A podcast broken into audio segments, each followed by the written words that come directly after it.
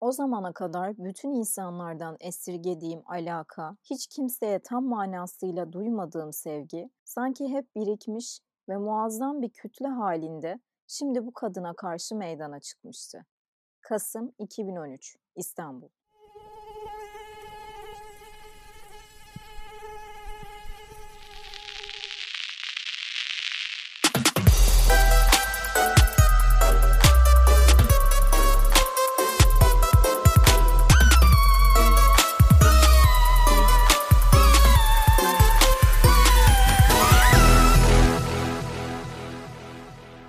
Sinek Kürk Mantolu Madonna'yı 17 yaşındayken, gencecik ve tazecikken okumuş ve bu satırların altını esefle çizmiş.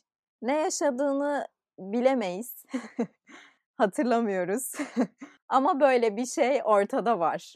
Bu bölüm Sinekli Bakkal'da Kürk Mantolu Madonna'yı konuşacağız. Açıkçası bu bölümü kaydetmek için epeydir vakit kolluyorum ve üzerine düşünüyorum. Araştırıyorum, çalışıyorum vesaire. Ama bir noktada yarın kaydederim, işte bir saat sonra kaydederim gibi diyerek, düşünerek asla bu bölümün kaydını gerçekleştiremedim. Bunun sebebi de bence Kürk Mantolu Madonna'ya biçtiğimiz değer üzerine nasıl konuşacağım, yani cesareti bulamayışımdan da kaynaklanıyor. Nitekim şu anda da zaten acınası bir durumda olduğum için artık bunu yapmam gerekiyor diye düşündüm. Neden acınası durumdayım? Hemen anlatayım. Bir mum yakmak istemiştim kaydı gerçekleştirirken. Mum bitti. Üstelik ben o mumu yakarken tırnağımı yaktım. Yani bir tırnak nasıl yanar, simsiyah olur onu da anlamış değilim ama bana oldu. Sinek olduğumdan olsa gerek. Mantık hataları elbette var ama bunu gözden kaçırmanızı dilerim. Her neyse, sonrasında bu kayıt üzerine düşünürken, çalışırken neler düşüneyim vesaire, hani ne zaman kaydederim diye çabalarken kendimce savaş çıktı.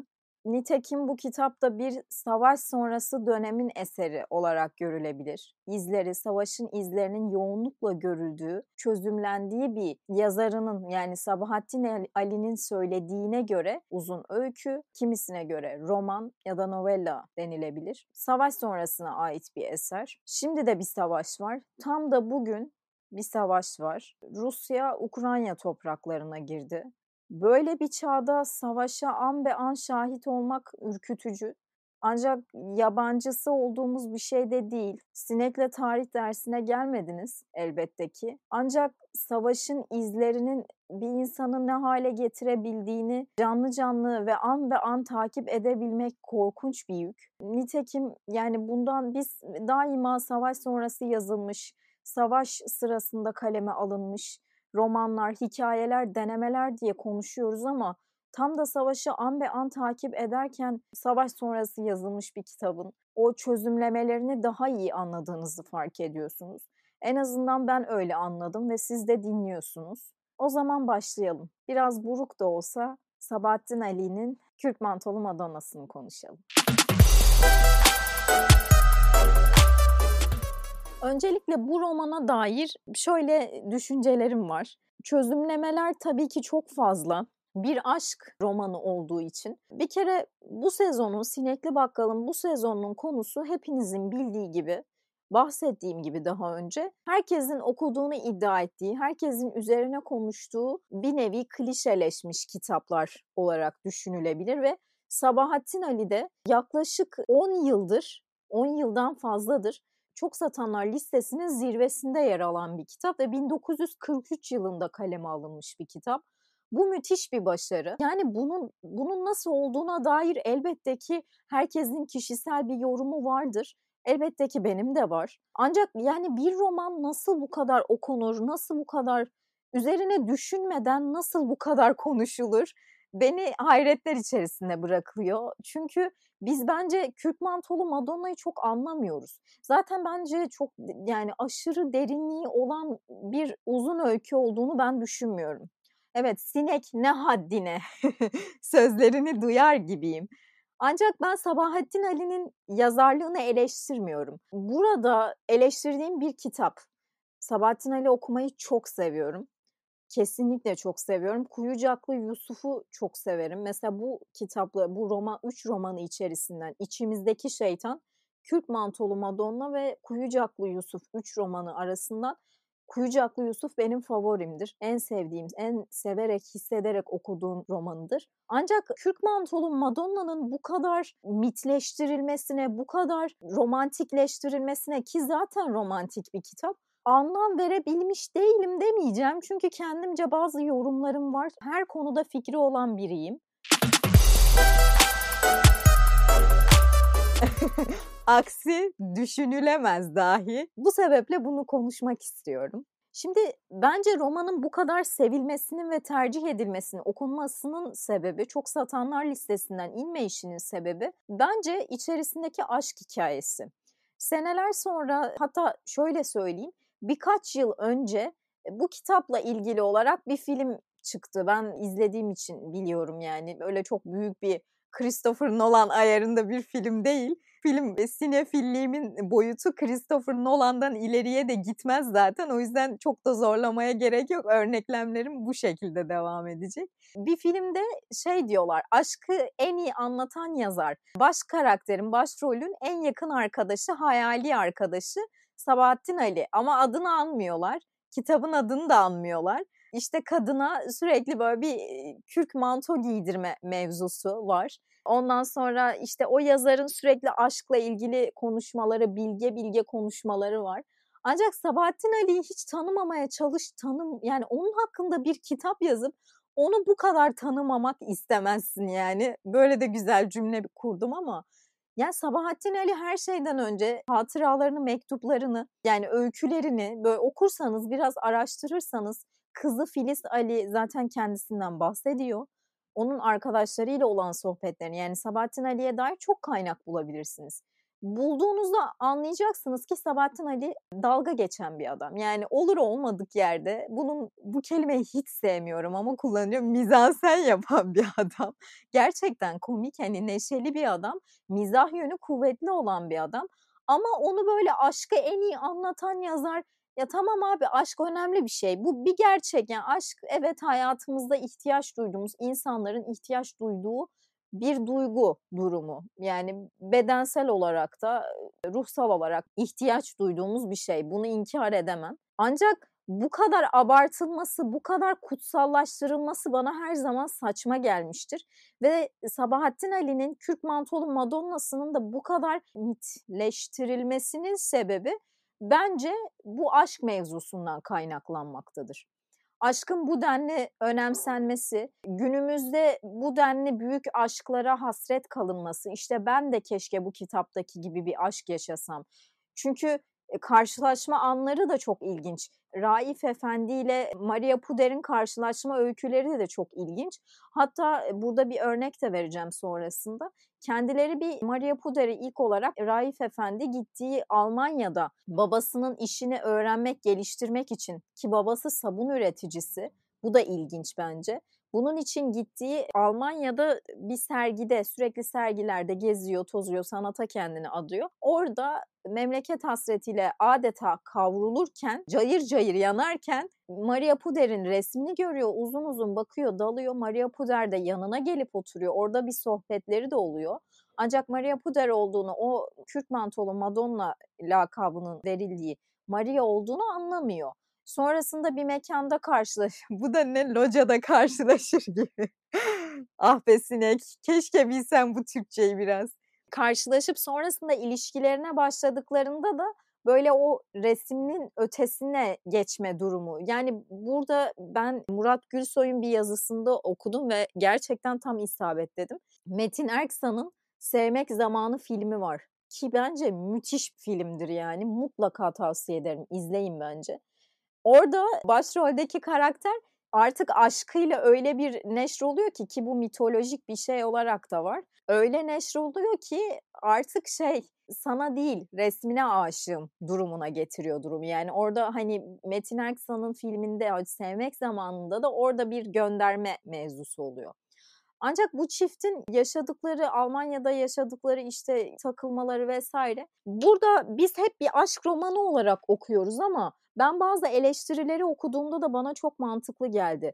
Raif Efendi sonuçta bir savaş sonrası toplumunda erkeklerini kaybetmiş, bir savaş sonrası toparlanma döneminde dünyanın Avrupa'ya gidiyor. Kendi ülkesi zaten gencecik, tazecik bir cumhuriyet içerisinde yetişiyor ve gidip orada yeni bir hayatın provasını yapıyor. Ancak tabii ki emellerine ulaşamıyor. İşte Türkiye'ye geri dönmesi gerekiyor. Geri döndüğünde orada tabii ki şu noktada unutulmamalı. Avrupa'ya gittiğinde anne hasreti çekiyor olması, hani memleket özlemi, bir anne özlemi duyuyor olması da Maria Puder'e olan ilgisinin açıklaması olarak görülebilir. Şey de bana çok ilginç geldi. Tahir Alangu'ya göre Kürk Mantolu Madonna'da azgın iştahlarını perdeleyebilen, iradesizliğini, yaşamda güçsüzlüğünü inzivada gizleyebilen biri vardı. Bunu Tahir Alangu yazmış ve bana da çok mantıklı geldi. Raif Efendi'nin tutkularına dair olan bu arzularını perdeleme hissiyatını zaten evliliğinde, yaptığı yanlış evlilikte, pasif karakterinde sonuna kadar görebiliyoruz.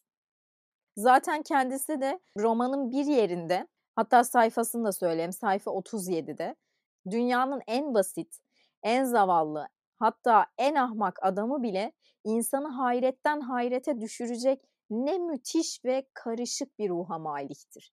Bakın Raif Efendi. Aslında bahsedildiği kadar böyle şey değil. Ya zaten bu romanın bir empati kattığı aşikar. Yani buradan almamız gereken nokta bu. Evet, Raif Efendi ne kadar da üzüldük gibi değil de bir empati etkisi verdiği aşikar.